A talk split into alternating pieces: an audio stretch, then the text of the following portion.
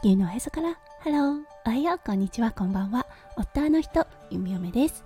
このラジオはオーストラリアのこと育児のことそしてパートナーシップについてマクロからマイクロまで幅広くお話しするラジオです。今日もこのラジオに遊びに来てくださってありがとうございます。今日は3月31日金曜日ですね。皆さんどんな金曜日の午後お過ごしでしょうか？オーストラリアはね今日はとってもとってっても良いお天気です。はい、昨日はね、ガーデニングに精を出し、はい、今日もね、息子くんデイケアに行ってるので、ガーデニングしようと思っています。はい、それでは最初のコーナー、ネイティブってどう話す？今日の OG English。今日のワードは、 blah blah blah。はい、これよく使います。はい、これだったんですが、考えられるだけで3つの用途があります。とても便利なワードです。はい、1つ目は、なんとかかんとかっていうような意味で使うこと。はい、そして2つ目、相手の話が面白くない時に、うん、なんて言ってたの？っていう聞かれた時に、なんかブラブラブラ言ってたよ、みたいな感じで言う時です。はい。そして3つ目は、ベラベラペチャクチャ。はい。教室がね、うるさい時にもうブラブラブラうるさいな、みたいな感じで先生が言っている状況が目に浮かびます。はい、ということで今日はとってもね、使いやすいブラブラブラをご紹介させていただきました。はい、それでは今日のテーマに移りましょう。今日はね、いつもは金曜日、パートナーシップについてお話をしているのですが、はい、今日は昨日の続きのお話をさせていただきたいと思います。もしよかったら昨日の放送を聞いていただいてから今日の放送を聞いていただけると内容がわかると思います。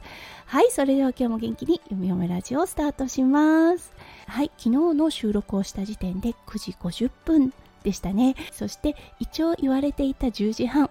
うん、もちろん来なかったです。はい、あまあまあまあ、12時ぐらいだろうって放送でも言っていたので裏切らないなぁなんて思っていたんですね。そして11時半やっぱり来ないんですね。はいそしてもらっていた SMS の方にもね全く連絡がなかったということでいやこれは一応電話入れとこうと思ったんですね。はいそしてコールセンターに電話したところあドライバーとちょっと聞いてみるちょっと待っててっていう感じで電話を保留にされました。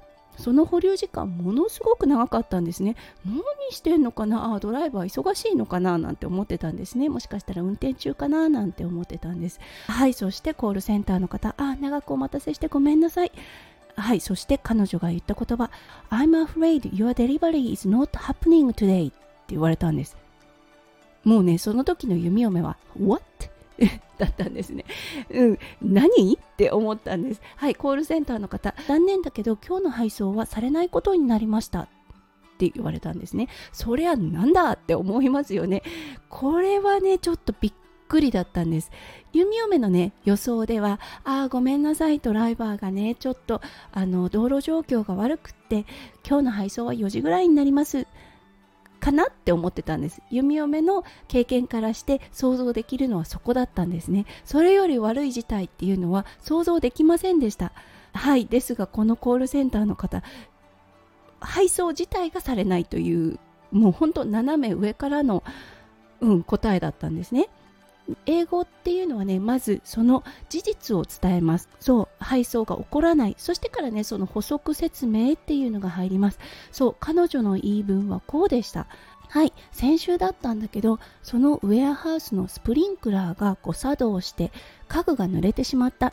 あなたの家具は濡れたかどうかわからないけど今日は配送がされない予定です。って言われたんですね。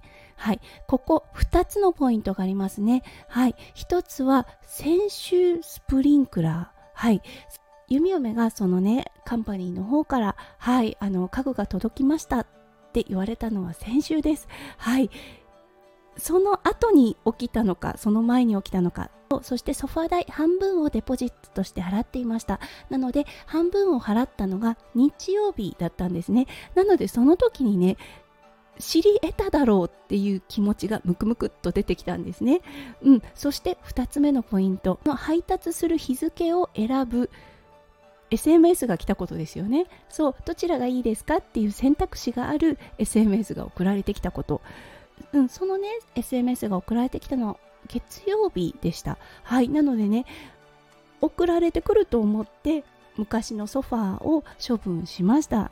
ゴミ収集車の方をアレンジして昔のソファーを持って行っていただいたのが水曜日。そしてねお届けは昨日木曜日の予定だったんですね。はいなので非常に困った状態になりましたよね。はいソファーはない。はいソファーが届かない。そうそしてもしかしたら最悪の事態そのスプリンクラーでソファーが濡れた場合ですね。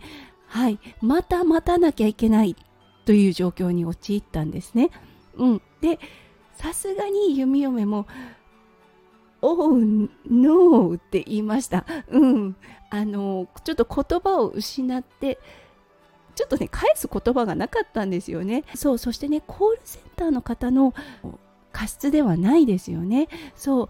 コールセンターの方はあくまでそれをアレンジしている方なのでこの人に怒りをぶつけてもなと思ったんですね。うん、であの、まあ、とりあえずすごく残念。I'm so disappointed っていうことは伝えました。で彼女はねとりあえず謝ってくれたんですね。でそして彼女からのオファーだったんですがマネージャーの方にこの件は伝えますのでマネージャーの方から連絡を入れますという形だったんですね。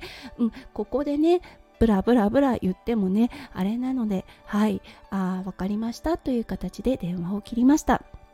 そうそして夫翔ちゃんに最悪の事態になってしまったということを伝えました。はいここもう一つポイントがありますね。果たしてマネージャーから電話は来るのか。弓嫁と夫翔ちゃんの想像では電話はかかってこないだろうだったんですね。はいそれではまた明日。